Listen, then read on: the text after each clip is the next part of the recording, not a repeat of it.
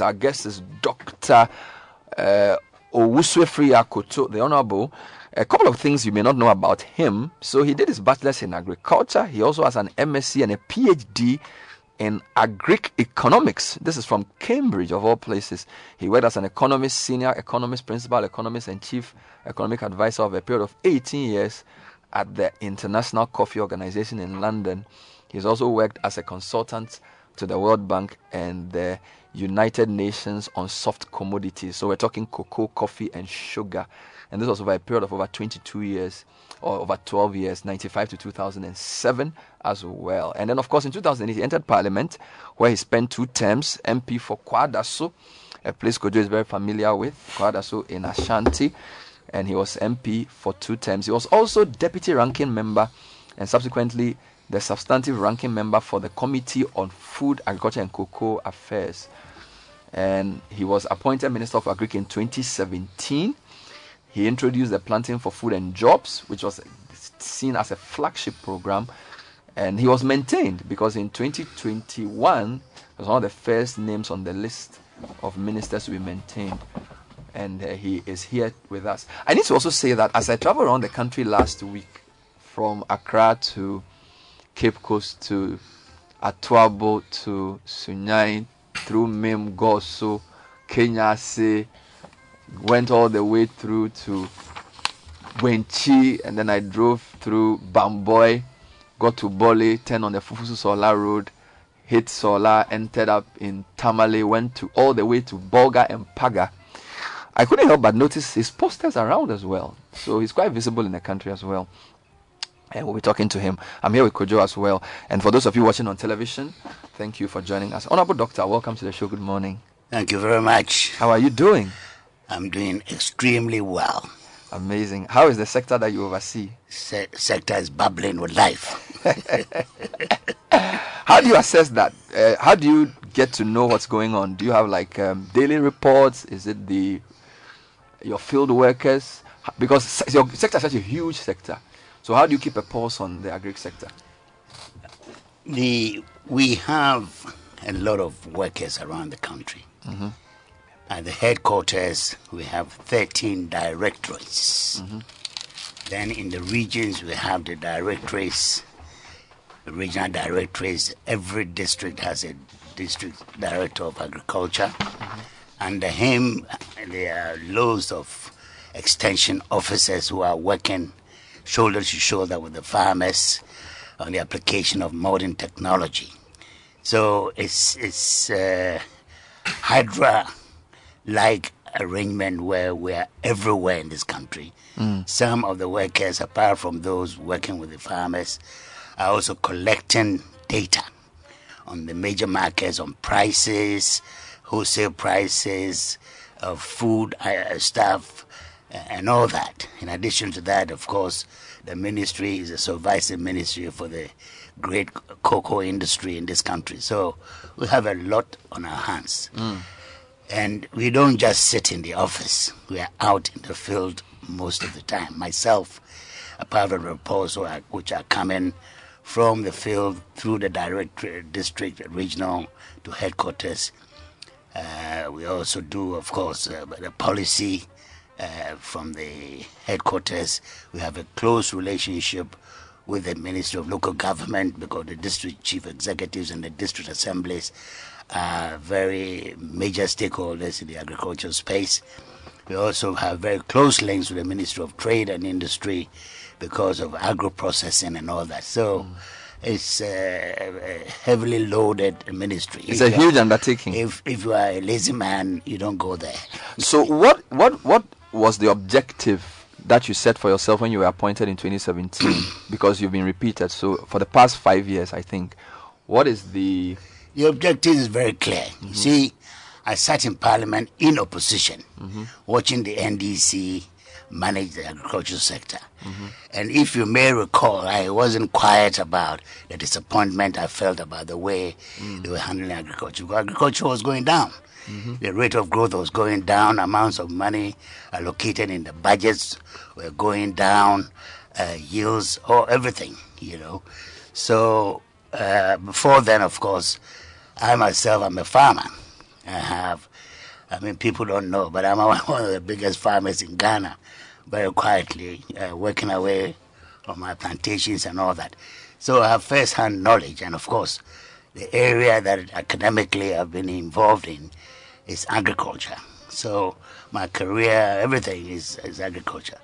So it was a big lesson for me, like going to school, sitting in parliament, in charge of agriculture for the opposition, and I knew exactly what I would do if I, God gave the chance to me, and He did.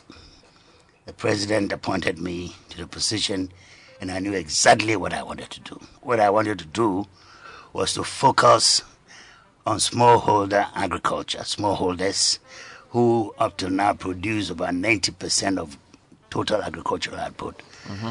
Help them to increase their productivity because their productivity was one of the lowest in in the world. In fact, even by West African standards, our yields were very low and all that. Mm-hmm. So, hence the planting for food and jobs, which I brought on the scene even before I saw my oath in Parliament. I'd announced it at Legon at the New Year School in 2017. So I knew exactly where I wanted to go. And I've been on that road since in the last five years. How do you assess that program? Yourself? Program has been extremely successful. Extremely? Yes. It's changed, first of all, psychologically. It's changed the attitude of people of Ghana towards agriculture. Mm. It's demonstrated that if you are an individual, you have money, you go into agriculture, you can make more money. Mm-hmm. It, it, says that if agriculture is your lifeline, it's not just you feeding yourself, but you can make a, a surplus money to take care of your family, to make them comfortable and all that.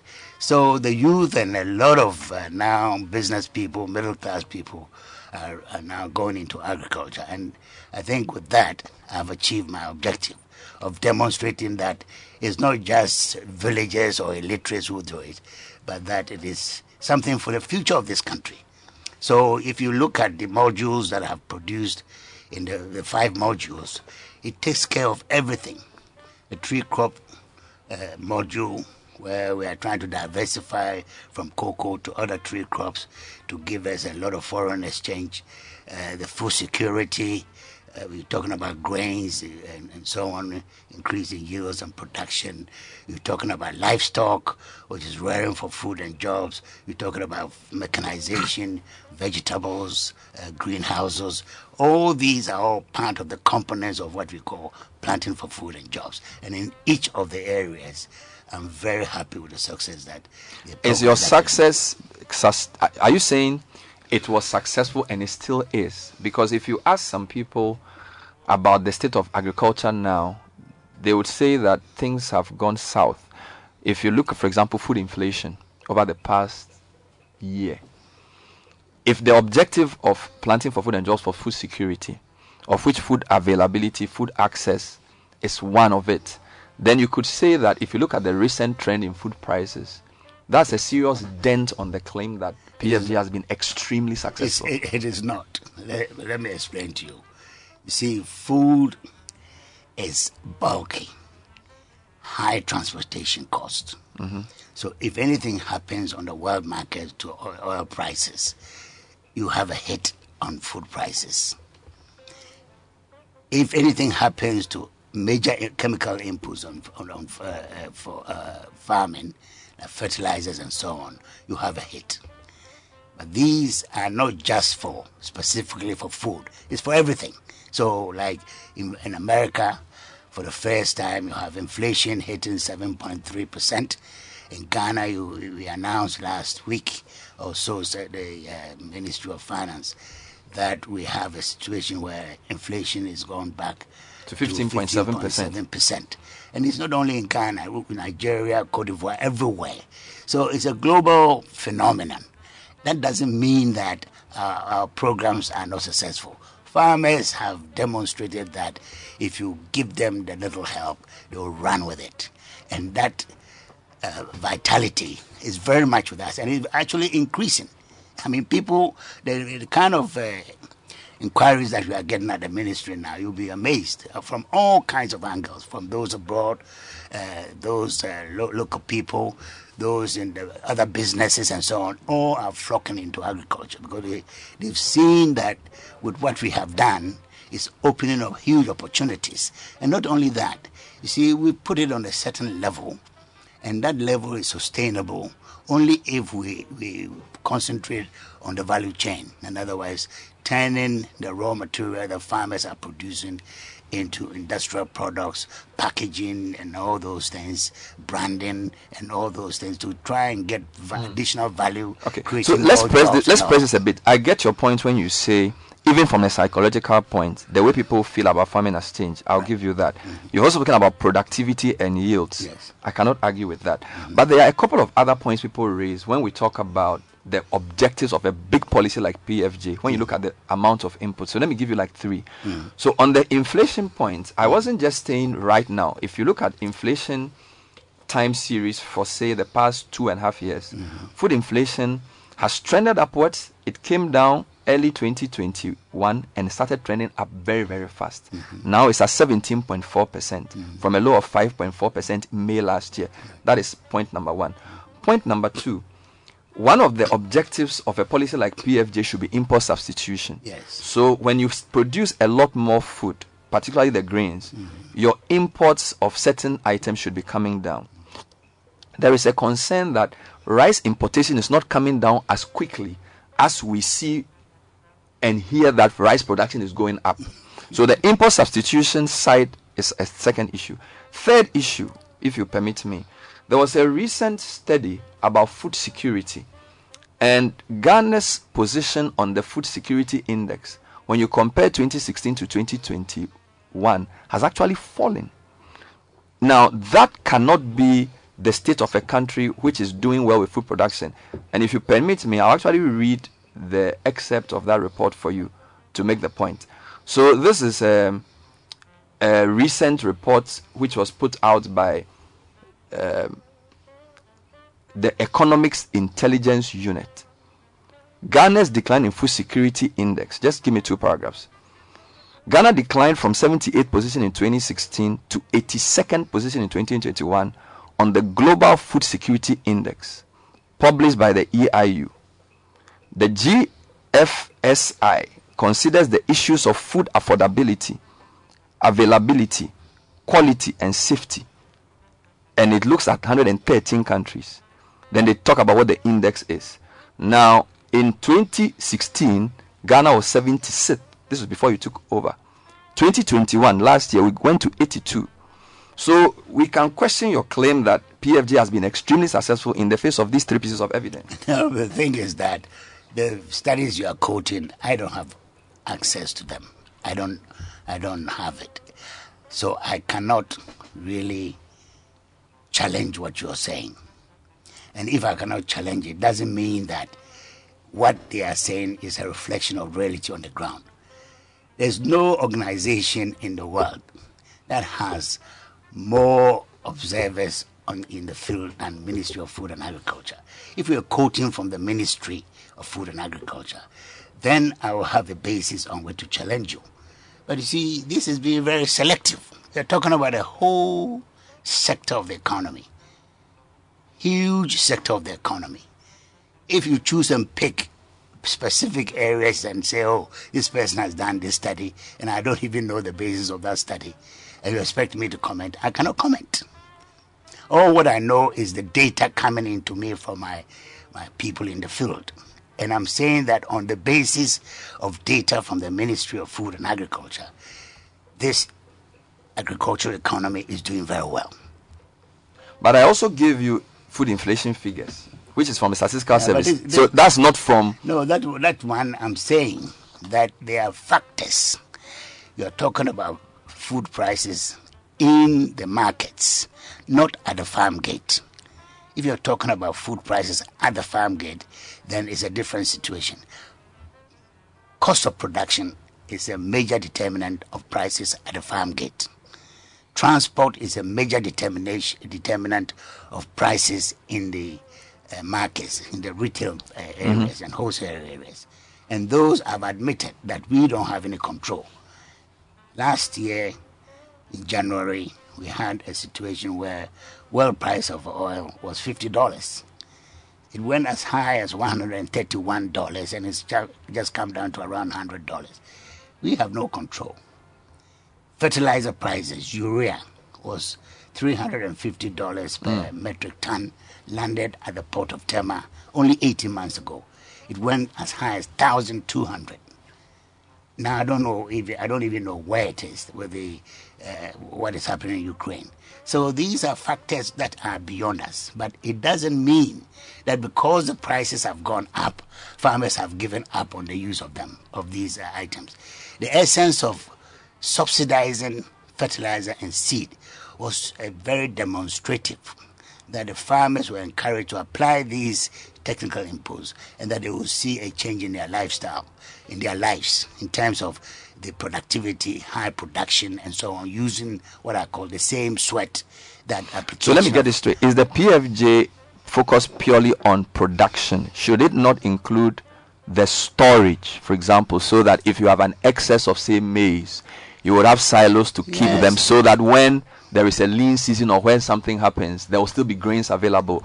Or is it just a production based No. policy? It's production based. First of all, to increase productivity on farm because Ghana has one of the lowest yields on earth, and that we've managed to achieve. Before we came, on average, Ghanaian farmers were applying eight kilograms of fertilizer per hectare. Hectare. Yes. Okay. Eight kilograms per hectare. The world average is 130. Okay. You go to China, it's 300 kilograms per hectare. The ECOWAS average target is 50 kilograms per hectare. The Ghanaian was doing only 8. We've managed through planting of, for food and jobs to increase it to 25 as we speak, which is still ha- only half of the ECOWAS heads of state average of 207. So we still have a long way to go. In addition to that, improved seeds appli- application 2017, we're able to distribute only 4,400 improved uh, grain seeds to farmers. Last year we did nearly 40,000 metric tons. I mean, you cannot tell me that you infuse such huge amounts of resources into farming and you get, you get nothing. And then somebody says in London at the Internet uh, Economic Intelligence Unit, oh, uh, they failed. No.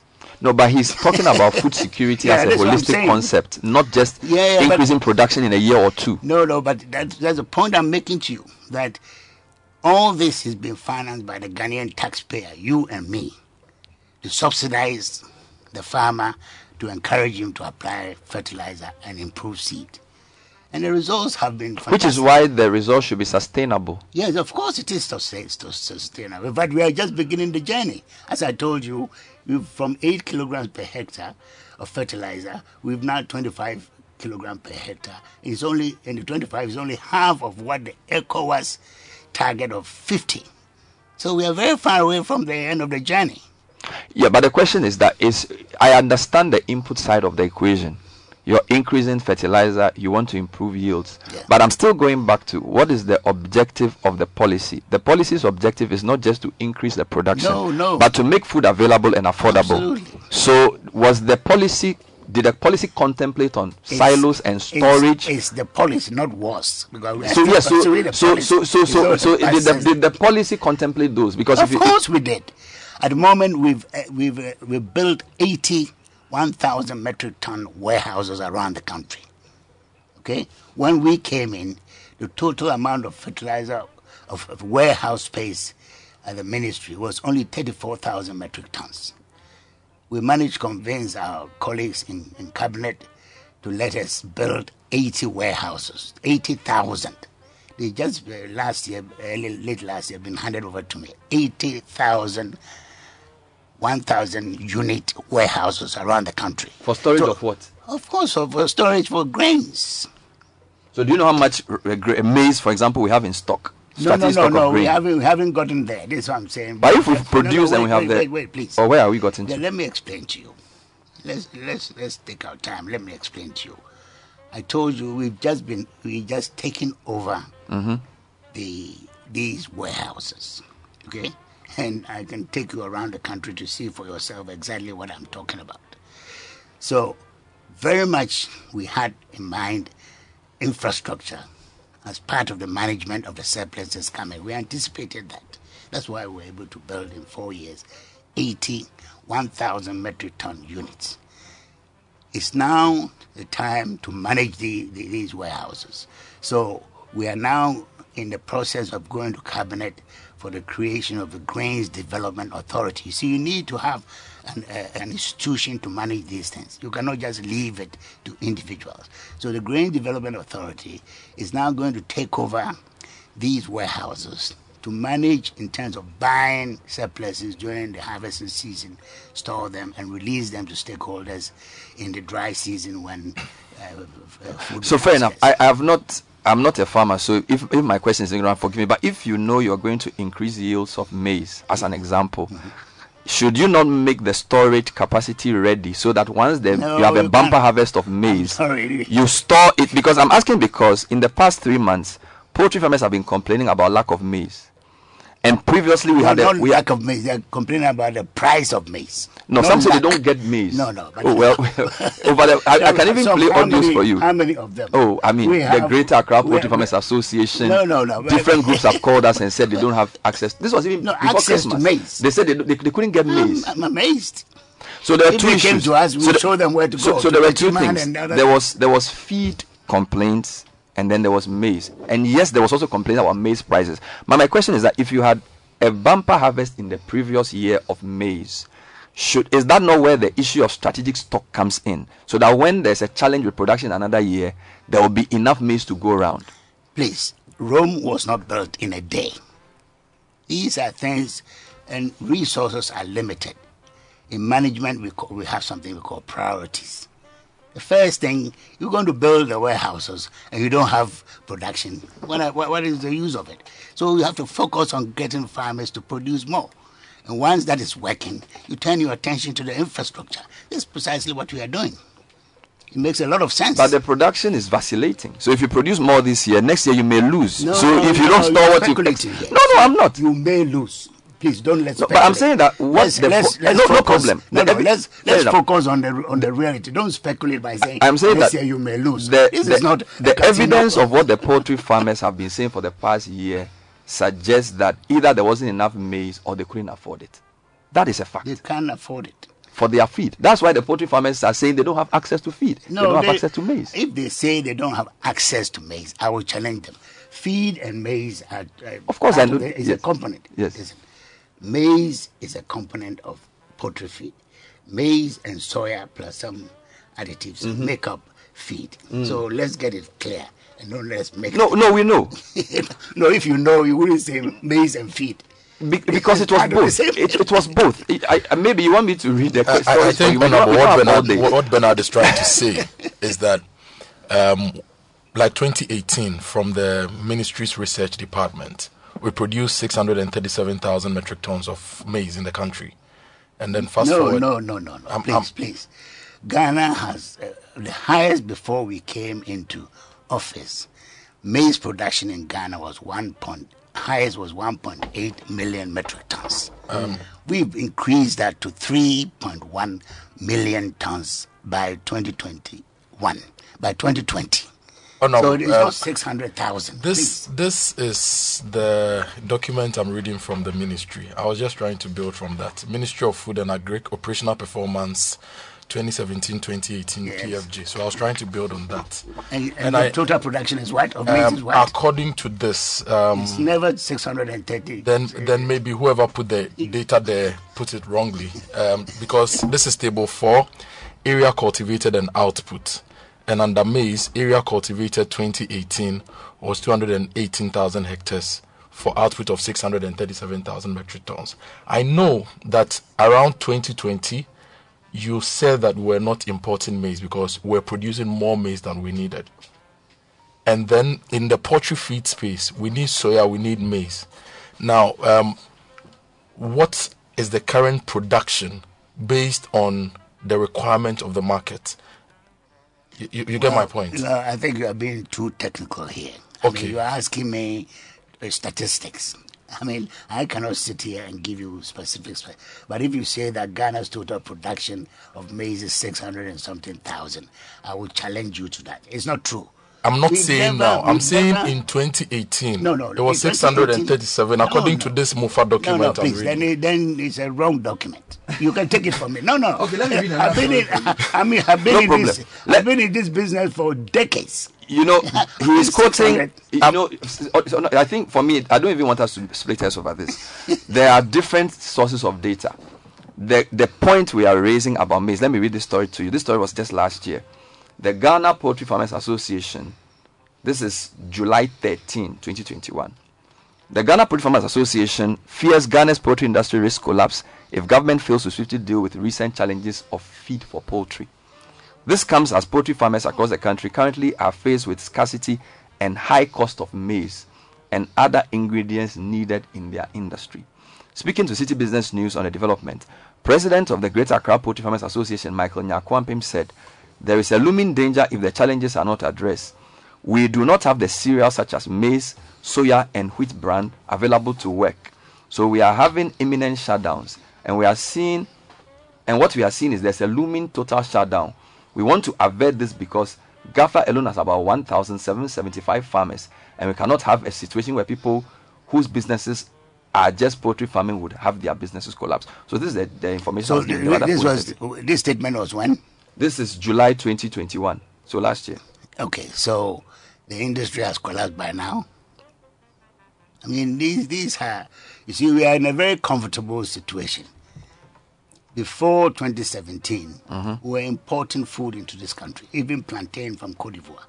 Mm. Okay, now we are not talking about human consumption of food. We are talking about for animals. We have so much surplus now. We are talking about animal uh, uh, uh food.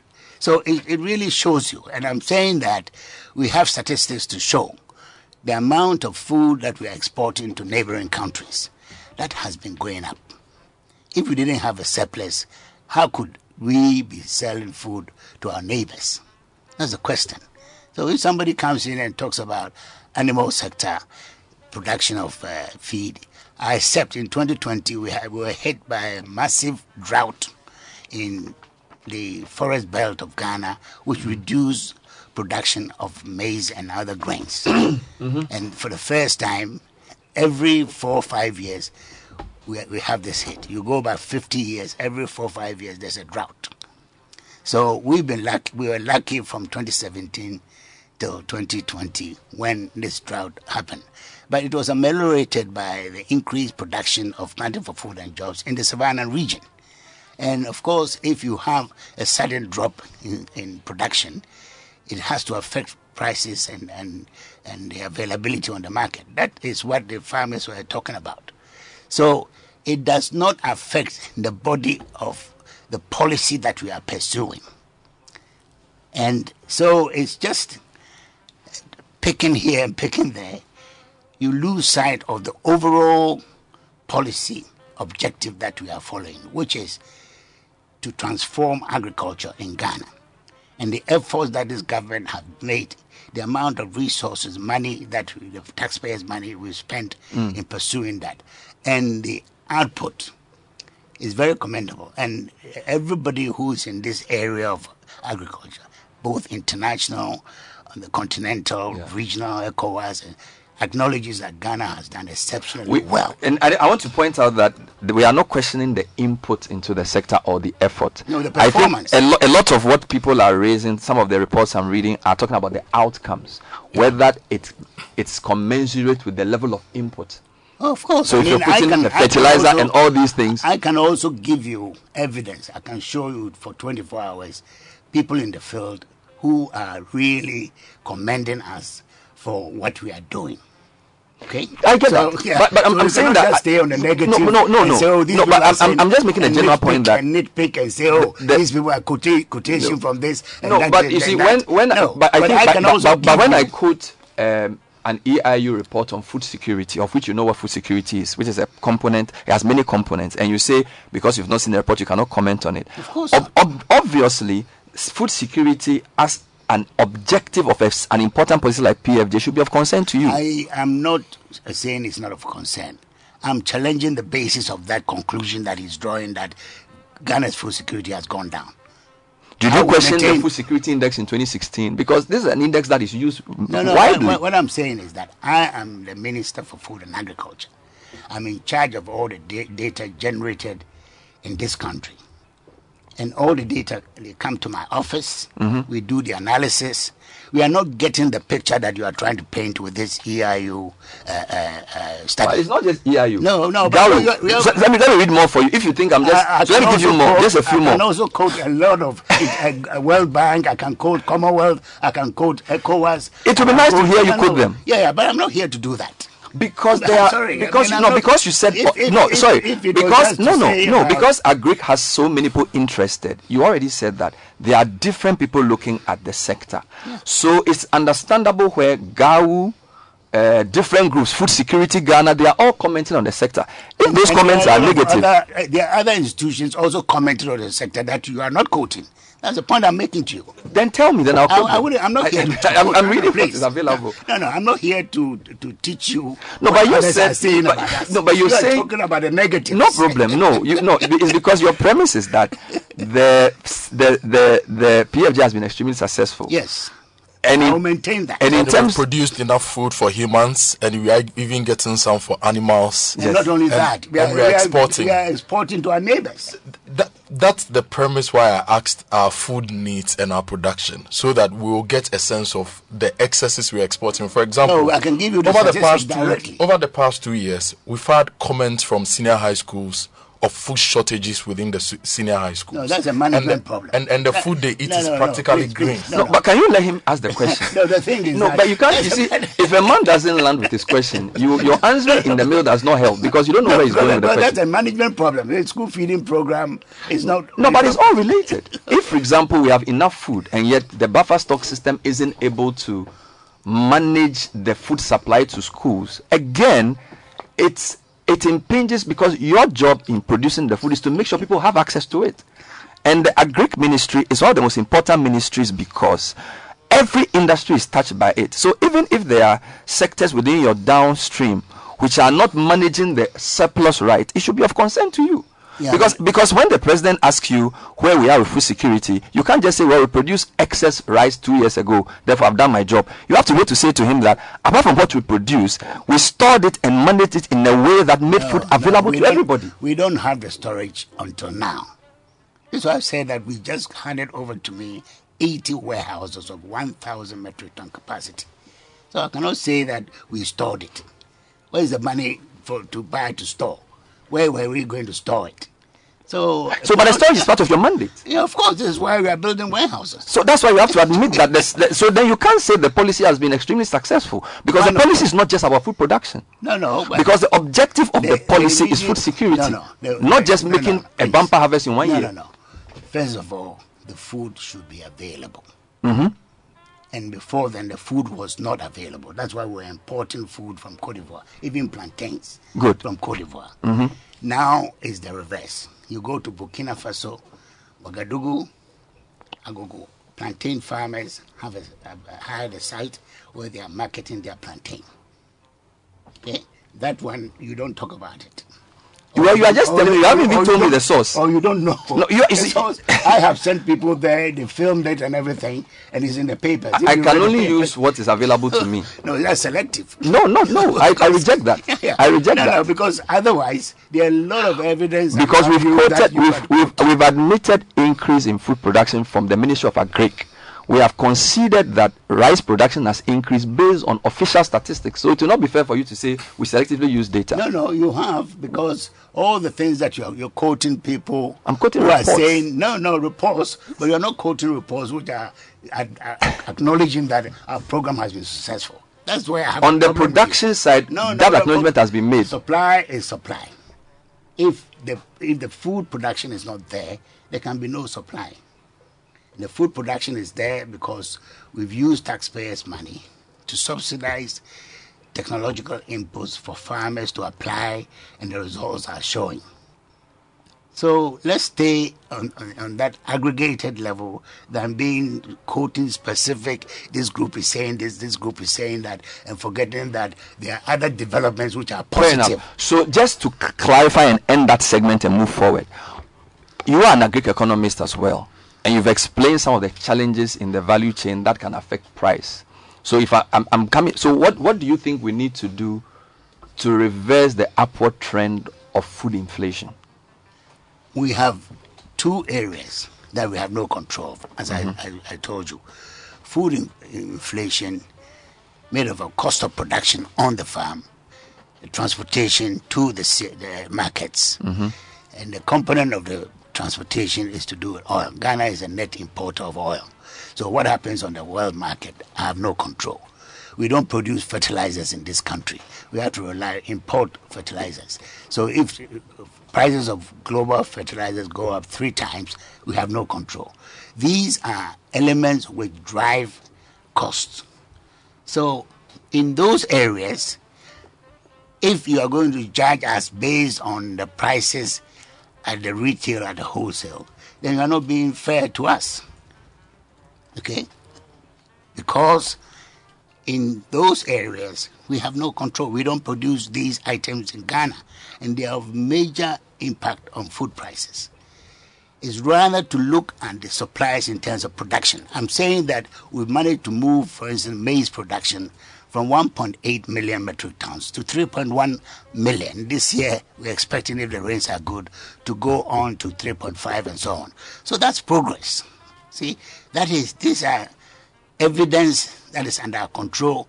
If you're saying because these prices are high, production has come down, that's a different issue. We're expecting production to go up in spite of these significant increases in these input prices. Quick question on rice. Again, rice production has increased. There's a concern that some of the mills still don't have enough rice to mill. Yes. We have more milling capacity than we produce rice. What do you think is the bottleneck? No, no, we don't have. It's the reverse. Our milling capacity is only three, 450,000 metric tons if you put all the mills together. We've done the calculations. We sat down with the millers, 450,000 metric tons. Our paddy production last year reached 1.1 million. So we, we have only, we have less than half of the milling capacity for, that's why the Nigerians come and take our paddy to go and mill and make all the money in their countries. And I'm trying to get investors to come and invest in the milling uh, capacity. Even the current milling capacity, only about 70% of the or less is being used because the banks are refusing to give working capital to the millers. The banks have not helped us. And I, I, keep saying that, that the commercial banks in this country have vacated agriculture. And in spite of all the life that we put into the sector, it's just sat on the sidelines watching us. And in fact, uh, they, we've arranged a meeting with all the commercial banks and the governor and the president himself present to, for me to make the case to them that it's about time they came in because government has done enough with the taxpayers' money and they have to come in with agricultural credit and not only. Quick question: In Nigeria, the central bank came up with a strategy where they made some funds available to some financial institutions to on lend to farmers. Yes. They increased their milling capacity, yes, and there was a Ghanaian involved. Is this something we should be thinking about doing? Using uh, the central bank as the driver. That's what they did. Yeah, yeah, but they, we, we have the gas cell here in the gas cell of Ghana. But the amount of money to me is, is, is small. It's only 300 million Ghana cedis. Okay. The Nigerians came in with 5 billion dollars equivalent we, we just had. Kojo is a rice farmer. Yes, he has a couple of the, questions the, on the rice. The concern by rice farmers and millers and marketers is that when we produce, importers undercut the market because of the benchmark um, value related matters, and we want that removed. Where do you stand on this? Well, we, I, I, I stand with the farmers on that, and in fact, you know, we are coming up with this, uh, apart from the Grains Development Authority, which is going to regulate the market for grains, including rice. There's a specific executive instrument coming to say that we, to control the outflow of our grains to neighboring countries. We have to do that because we can't spend the taxpayers' money subsidizing production and then for neighbors who don't have any uh, uh, contribution to come and take advantage of that. So I'm very sympathetic with that with, that position. Mm. The uh, other challenge is also fertilizer availability for the upcoming season. Um, the data um, since PFJ started, we increased fertilizer um, 2017 440,000 metric tons. Back then, that was the record for the year. 2020, we did over all time best 600,000 metric tons. 2020, it dropped because of COVID and related matters. Now, Russia, Ukraine is also threatening fertilizer availability.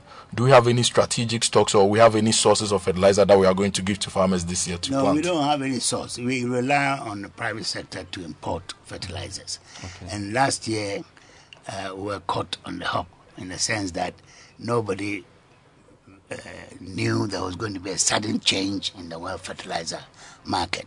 So the shipments were a bit low and shortages arose and farmers complained and all that. This year, of course, uh, it's a more organized, uh, there will be a lot of fertilizer on the market, but most of it will be on the open market. See, there are two markets the subsidy market the subsidy market and the open market. At least the open market will be there for farmers to go out there, but of course it, it won't. It will be more expensive than the subsidized market. So this year is going to be different, and we've we've done the stocks, the those uh, stocks on, on, on, high seas, those are uh, Tema, Kumasi, Tamale, and we think that there will be adequate amounts, but the prices. What about payment for some of the private fertilizer suppliers. Indeed, some of them sent message and said some of us have still not been paid for 2020 supplies under PFJ. What's going on? Yeah, I mean that was very unfortunate. I mean, uh, I think since then the Ministry of Finance is making up for that. Most of them have been paid. Mm. There's still a, a, little matter of about 85 million uh, to sort it out completely, and I know that the Ministry of Finance is working on those. Honorable, I'll, I'll ask you a question that our Tumu brothers and sisters have sent. Sisala is Sisala West. Mm. You agree with me that they are one of the two of the biggest maize producing um, districts in the country? By far. But their roads are amongst the worst in the country as well. Well, we'll talk to the Ministry of Transport. Of, of, roads. Of roads, yes. You have talked or you will talk? Yeah, or you will keep talking? We are, we are talking. No, no, but their roads have been consistently amongst the worst in the country. Well, I'm You've not been sure. There several I'm, times. Not, I'm not sure about the roads, the road through Tumu all the way to the other side. That's a very good road. If you're talking about going off those roads, yes, uh, then you can talk about Ashanti, Brong everywhere. I mean, it's not it's not just specifically. but because of the importance in the grains they produce, yes, for a place like Tumu, that should probably be a priority for you, shouldn't it? Yes, I mean, we talk to them in roads. Let me come to cocoa. so, my question about cocoa is two things. Before you became minister, cocoa was under finance. When you were in a position, you said that you felt cocoa should come under agric, and the president agreed with you, and it brought cocoa under agric. Then you introduced the living income differential program, launched, I think, in 2019. Would you say over a year and a half and two years, it has worked? Well, uh, the living income differential is meant for the farmers, $400 per ton. When it came, we gave it all to the farmers. So, as far as we are concerned, that objective has been achieved. Are the multinationals cooperating? Well, they are dragging their feet, and that is a subject for, for government to government, for the trade to bring pressure to bear on the trade to be faithful to the spirit of that agreement. Again, I see you are very uh, strat- important to this president because you are one of the ministers he's not touched and you are quite close to him. Some people feel you could have been stronger in your defense of the question Kojo asked in relation to the benchmark values because the farmers started speaking out. We haven't heard from the trade ministry nor the agri ministry very forcefully. Is this a vexatious issue for the government? Is there division? as to this benchmark value because obviously your stakeholders are the farmers and it looks like traders are another stakeholder group in in fact manufacturers and traders are under the trade ministry but the farmers are in your side just give us a sense of the calculations around all that because in 2019 vice president announced the reduction of the benchmark policy 2 years later finance minister says we are reversing it i get the sense there's a lot of disagreement within the government as to where we should go with that policy? Not at all. I mean, this government is very united in this policy. We brought the policy. We see that it's not working. Uh, a listening government. We've listened to all sides in consultation. We've decided to take a peg down. And that's not the end of the story. We continue to review the situation and bring it where it belongs. But they are taking other measures to make sure that the farmers are not worse off. I mean, they're talking about the fact that these subsidies that the farmers are getting very unprecedented. It's never happened. If you take the five years, the amount of money the government has spent on the subsidies alone, is equivalent to nearly half a billion US dollars. And this is by the taxpayer. It's never happened. The magnitude of the support that the Akufo-Addo government is giving to, the, to these farmers is never happened in the history of this country, even pre-colonial. So it's a major step. And the transformation, I see it. I don't sit in the office all the time. I make sure that every year, all the 16 regions, I visit them, I go out into the farms, I talk to the stakeholders, processors, and so on. We're making fantastic progress. And I think that is something which is acknowledged by most Ghanaian farmers and stakeholders, except maybe a few. Do you radio- feel there's a consultation? radio Just a quick, just a quick question. You said that before you were even vetted, you knew you were going to do PFJ. Yes. So when you hear people like GAU, Peasant Farmers Association, Food Sovereignty Ghana, make comments about either the consultation for the planting for food and jobs or they feeling that a policy is not going well, could it be that they felt uninvolved in the policy, for which reason each time you hear them comment on the issues, you don't seem to be on the same page with them? No, the thing is that in Ghana, whatever you do, you you get people says that that shouldn't. The vision and the drive should be there. If nobody was criticizing, I'll be very surprised. I'll be looking for people to come and criticize. So they're doing, they're doing a fantastic job. That does not mean that we should deviate from what we are doing. But- especially when you, you see demonstrably that the, the policy is working. But some of them are pretty interesting. So you have Peasant Farmers Association, quite a significant group. Food Sovereignty Ghana, you could say it's a Yeah, CSO. you're talking about- then you have General Agricultural Workers Union. These No, are you're, you're talking about peasant farmers being a significant group. How many farmers are in the Peasant Farmers Association? well, I I mean, let, let's be very honest. Look, the last census of agriculture was in 2018, which I, as superintendent, first time in 37 years we've had agriculture census. Total number of households, farm households in Ghana, 3.2 million. How many of them are in the Peasant Farmers Association? Please, you know, you have to take things into perspective. People hide behind big names and pretend that they are, they are, they are uh, speaking for a certain group of people. so you are in touch with the farmers on the ground. But so I- even if the associations claim they've not been consulted, you are working with the farmers. No, but I'm saying I'm getting first-hand information to the extent that nobody in this country or anywhere in the world has the kind of information I have on Ghanaian agriculture.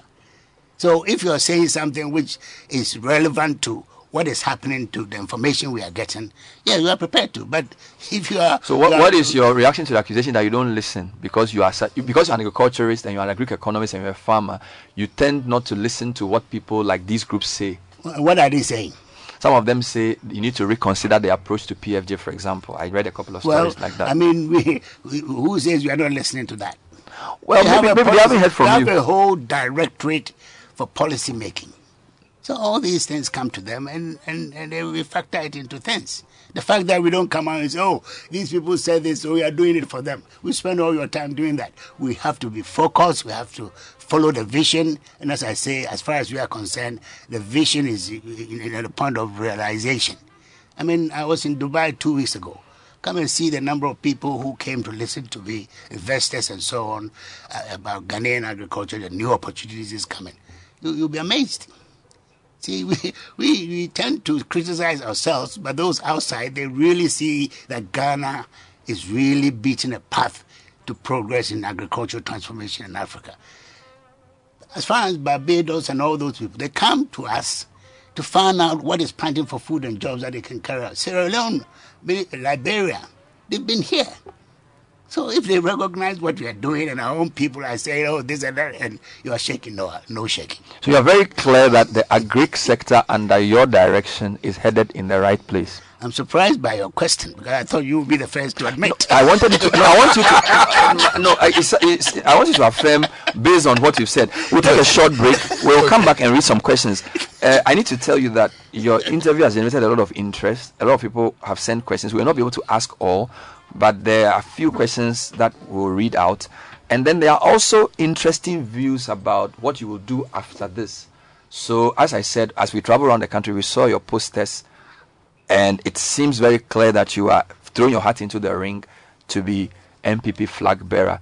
Where where does that sit and what's going to happen? We'll deal with some of those as well. We're talking to the Minister for Agric, Dr. Afriyie, and he's answering all our questions. Stay with us. This is the Citi Breakfast Show, the city's biggest conversation. This is still the Citi Breakfast Show. Today we are hosting the Minister for Agric, and uh, he is answering questions on the sector that he oversees, on the largest sectors in the country, Dr. Afriyie Akoto. For those of you who do not know, he is the son of the great Bafuor Osei Akoto, who, for whom the Ria Akoto lectures are done, himself being one of the forebears of the, uh, I think it's the NLC, NLM. NLM, National Liberation Founder Movement. and leader Founder of and leader of National NLM. Liberation Movement. And he was the Asantehene's linguist. Are you also a linguist? No, no. We, we are matrilineal, you know. Okay. but you're still you are still in the court of the Asante Of course, You are still in the court of the Asantehene. Amazing stuff. Um some some some some people think that your your close relationship with the president favors you than other people because I think he said a few times that people who aspire to be president should resign, but it doesn't seem to apply to you. Have you heard that criticism before? And what's has, your it- comment? has on anybody resigned because of that statement? No, but I think a, a couple of them were not retained. I think Mr. Joe Ghartey was not given a post, even though he had a post in the first term. And there are reports that the trade minister may resign soon. That's what we've heard so far. Is this something you're contemplating? Because as I said, as I travel around the country, I saw your posters. So it suggests to me there's already some work going on on the ground about what possibly could happen after, at least as the NPP primaries approaches. So what's your thinking around all of that, the president, the, the, the flag bearership, as you also see, oversee this sector? I must say that the assignment given to me by the President of the Republic, Nana Dankwa Akufo-Addo, is an assignment which is of prime importance to me, and I'm focusing on that to make sure that his second term is a great success for the people of Ghana. Oh, is that all? but you, you do admit that the government is going through some serious economic challenges as we speak. It's not only this government, all over the world. The turmoil brought about by COVID, secondly, with this uh, Ukraine crisis, every government is suffering. But we seem to be suffering more if you look Not- at not our, necessarily. our our debt position. Well, yes, I mean, the debt position is something which is worrying. I mean, we borrowed quite significantly. is affecting our service of the debt with our re- revenues and all that. But uh, I'm very confident that we will overcome. And our fiscals are not looking good. What do you think of the e levy and the challenges? I know this is not in agri, but I'm just asking because there's ti- you were in parliament before. There are tight numbers in parliament. It doesn't look as though the e levy will be passed anytime soon, and it seems to be one of the revenue strategies the government was at least proposed in the budget. Yes. Where are your thoughts around how we deal with this, the fiscal challenges we're facing as a country with the e levy and where it is now? Well, the e levy will be passed.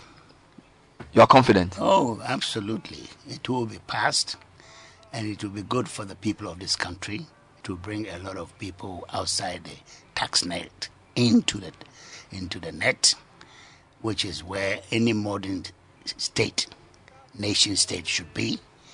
That only 12, 15, uh, 13 percent of Ghanaian taxpayers are paying tax is something which is totally untenable especially even by West African standards, where the average is 22, 24%, and we are doing just about half of that. We need to rein in on those who are outside the tax. You and I pay taxes. Majority of Ghanaians don't, and that's unfair. And uh, also at the same time, our expectation of government services are rising by the day, skyrocket, and we need roads, we need this, we need that. So where is the money going to come from? It should come from ourselves. So the e-levy is breaking a cycle of a serious attempt to bring in as many taxpayers as possible. And it's a very noble uh, gesture that should be praised rather than being condemned by. But if you look at the cost of living in Ghana now, fuel prices, unprecedented levels, cedi depreciating very rapidly. is the that is the even more reason why we should have the e levy, because these are not. We are talking about situations like fertilizers and petrol and all that, which we import. We are at the mercy of the international market, and if they are skyrocketing, where do you expect that to come from the Ghanaian taxpayer? Yesterday, I was reading about the UK petrol prices; they've hit record levels, although they are major exporters of oil. So if major exporters of oil are, uh, are increasing prices at the, at the pump, we as importers, net importers of oil, what do what do you expect? We but should should the brunt of all of that be felt by the end consumer?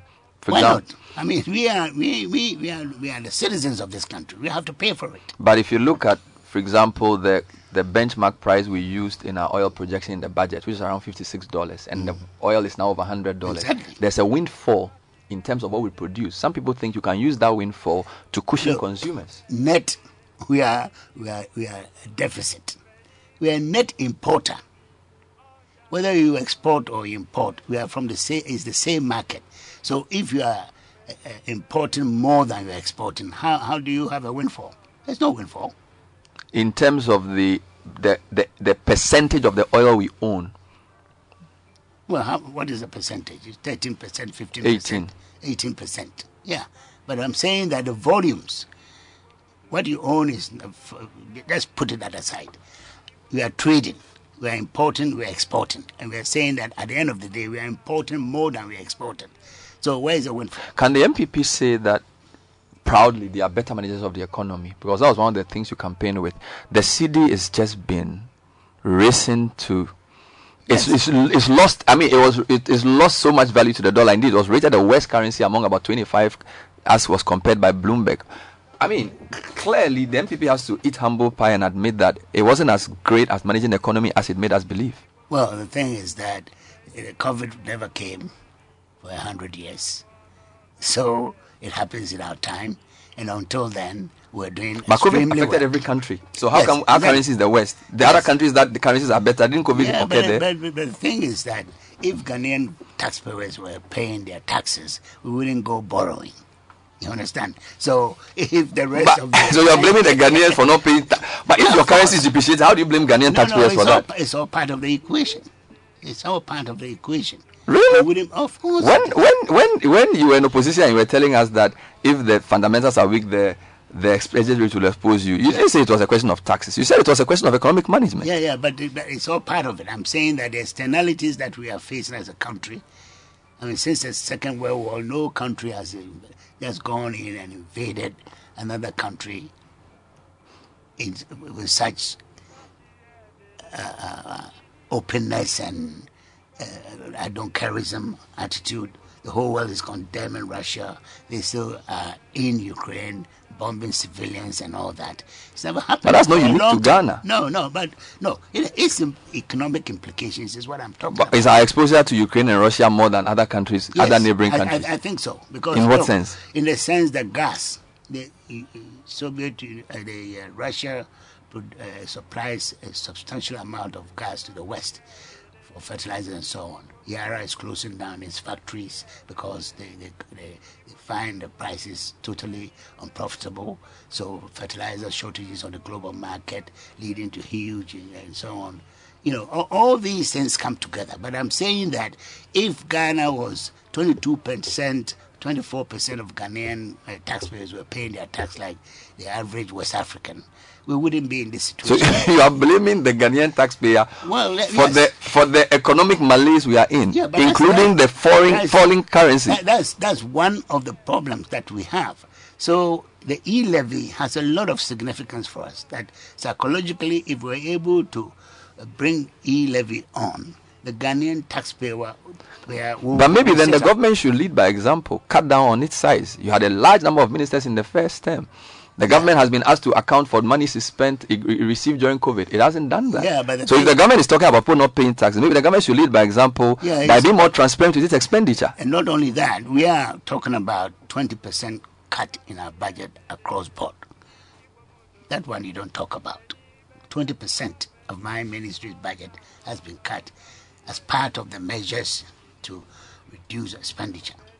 That's very significant. And that affects the end user. We're talking about the size of government machinery, not the, Well, I the programs of the ministry which affects the farmer. Well- so it is it's No, coming back no, to us. no, We're talking about this, the number of ministers, the number of cars, the, the, the upkeep of the, yeah, but the, you, the state. No, no, but you have to understand that in the first term, there are, there are, there are less number of ministers in this government in the second term than in the first government in the first term.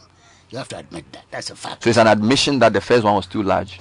Well, whatever it is, you know, you you you you learn on, on the on the job. That you you start by doing something, and you find that you need to do to make adjustments. You make the adjustments. If you you stick to the same format, then you are saying that you are not a listening government. But we we bring in all these factors in, including the latest, which is a twenty percent cut, even in the Ministry of Food and Agriculture. Our budget has been cut, and that shows you the determination of this government to cut expenditure to meet the new situation that we find ourselves in. Will we come out of this? I'm, I'm appealing to the economic side. This seems to be unprecedented terrain. Fuel prices 11, going to, we are told it's going to cross the 10 mark. cedi is trading almost 8 to the dollar. These are uncharted waters. Uncharted waters, but you know, the first four years of this government, we had one of the lowest rises in the city CD exchange rate. Do you realize that? It's only the last uh, uh, few months that the cedi has suddenly taken a, a, dip. So you have to give, you have to acknowledge where our, where our contribution has been. Well, that- I used the trend analysis. When you took over, the cedi was around 3.6. It's now getting to 8. So, as a, um, a economist, Fuel prices. So when you, you look at the, the long term, if you look at the eight years or maybe the past ten years, the trend is in one direction. So I, I'm- I'm afraid I can't, I can't give you the acknowledgement you're asking for. Yeah, but, uh, I think you have to give it to me because of two things. Because of the COVID. You see, a, a lot of what we, is happening, the high expenditure, uh, trying to control the COVID, saving lives, and, and all that, obviously had an impact on government finances. Um, and of course, I mean, for instance, cocoa exports were hit. I mean, normally by the end of December, you have three quarters of our ex- uh, cocoa sold. Last year, you had to go to Tema and Takra depots to see that they, the stocking up of cocoa. And that, you know, all these things have a, a- net impact on the performance of the economy. And those things uh, were not the making of this government. We, we had to really make sure that we, we minimize the impact on the ordinary citizen. So something has to give. And unfortunately, it happens to be the rapid deterioration of the currency in the last uh, few, few, few months. So, But honorable ministers and people have also said that beyond the fact that we are not raising enough taxes, mm-hmm. there's a, a lot of waste also in, in, in the system. For example, we'll, we'll zero in on things that have got to do with your ministry. Mm-hmm. We said we were doing one village, one dam. Mm-hmm. Um, there were concerns with the execution of that particular project. We said we're building warehouses. We started sometime in 2018. We are in 2022. Turnaround time within a year or two, you should be able to have warehouses in place to ensure storage is done. We are, you are now telling us that you have new warehouses in place. Um, even fertilizer, policing our fertilizer and ensuring that they are not smuggled. We didn't do a good job. So even though we spent 500 million dollars, a lot of them went waste. That's so true. so when you say a lot of them were with I Okay. will, I would take serious. There's a lot of uh, smuggling. difference You admit that. you. But uh, No, Honorable, no, you no. admitted to us that there's been a lot of smuggling No, as well, no, with no, people even taking mean- using donkeys to. No, no, that doesn't mean that a lot of that money went waste. I would totally. Fair enough, agree. but the general In point he's making, you can no, no, address. uh, this issue about smuggling started 2018, got to a peak in 2019. We take very drastic measures. 24 districts along the borders on the western, uh, eastern side with Togo and the north. We excluded them from uh, uh, direct purchasing, uh, uh, trading of fertilizer. We reduced the size of the subsidized fertilizer from 50 kilogram bags to 25 kilogram bags with a huge print on it, planting for food and jobs with a yellow label, so that if you find it in the market in Togo, you know that it's a smuggled item. We did all kinds of things based on the advice of the International Fertilizer uh, uh, Authority who came here, advised us, we took all these measures, and the whole thing just went down. Now, with the, the, the, the what was driving it was the fact that we are the only country in West Africa subsidizing imports. That you go to Togo, Burkina Faso, Cote d'Ivoire, there's no subsidy on fertilizer, and ours has down by 50%. So the economic Incentive to take it out was there. Was was huge. Fair enough. Now we, we are now adjusting because of what has happened, adjusting the, the, the, the subsidy rates and so on. And with all these measures, physical measures we've taken, banning fertilizer along the borders and so on, I, I can tell you that, of course, you cannot uh, completely eliminate smuggling. Can you address the dam point he raises though? Because I feel for a big project like PFJ, the the dam project could possibly have been managed by even the ministry. It somehow was in a different ministry, and there's there's been many questions about where are the dams. I don't know if you've satisfied yourself that that project has complemented the planting project that you are in charge of in the right way. In retrospect, could it have been done differently? Well, of course, it could have been done differently, but don't forget that it's only one aspect of irrigation, of dam and irrigation that we have. We, we the three major irrigation projects in this country, in Bongo and uh, Kpong left bank, right bank, have been rehabilitated at a cost of 105 million US dollars, and now has a much bigger acreage, acreages for farmers to farm and all that. So those are major been there, I've achievements seen we them. have we've done. These small uh, uh, village dams are only a small component of what of that. So if So the large scale irrigation projects are more impactful to the agric sector than the the smaller dams. you know, in, in terms of acreages, see the um, Tonovia, the tunnel Olugu. no, via, via is still is yet to be ha- happening. The, the, the Tono went from 2,000 hectares to 3,500 hectares. West Bank went from uh, 1,900 to another 3,000. And the right bank also the same. Now they are all completed. They're just about to be handed over to us. And even before then, farmers are on it. So it's given a total of something like 10,000 hectares. Now, the, these small dams that we are talking about, if you put all the acreages that they could service, it's not even, it's not even 500 hectares. See, so you have So it's to. probably gotten more attention than it deserves. Yes, The, the focus should have been on the larger dams Yes, yes. because that's where the That's acreage where is. the, the production is. Well, it's from. the, I, I didn't coin the phrase. It was phrased by your party people. They called it one one village, one dam, and made a whole fanfare about it. Which is why probably the expectations are higher than the reality suggests. So I'll, I'll give Kojo the last there's a message from cashew farmers in my region. Cashew farmers, be Yes, the last and, question. and, and they are saying that for the first time, a price has been fixed by the government, and the government is trying to help them recoup their investment. so what's the price? Um, I think that's five Ghana cedis five per, Ghana per kilogram. kilo minimum. Yes, minimum. So, because previously was So who buy who buy your cashew from the farm? um, um, there are different aggregators who buy the cashew. So it means that now the farmer is going to make profit because at a point it dropped to two, three cedis, and your production cost per kilogram was two, three cedis. Right. and was that you of- or trade? So, so now it's been done. because Yes. because in the previous government, it was the trade minister that was trying to ban the export of cashew. Yes, No, but no, now no, it's no. this government. So you've taken cocoa, you've taken cashew. I've taken You've everything. taken, you've taken everything. we'll leave it here. Thank you. I notice you, you are not here to talk about other things, so we'll probably bring you back to discuss those issues as the time evolves. Today is for farmers. Thank you for talking to us, Dr. Afriyie Akoto, former MP for Kwadaso Kumasi. and also the uh, Minister for Agriculture. He passed through the breakfast show. We only gave him water. He didn't get breakfast, but thank you.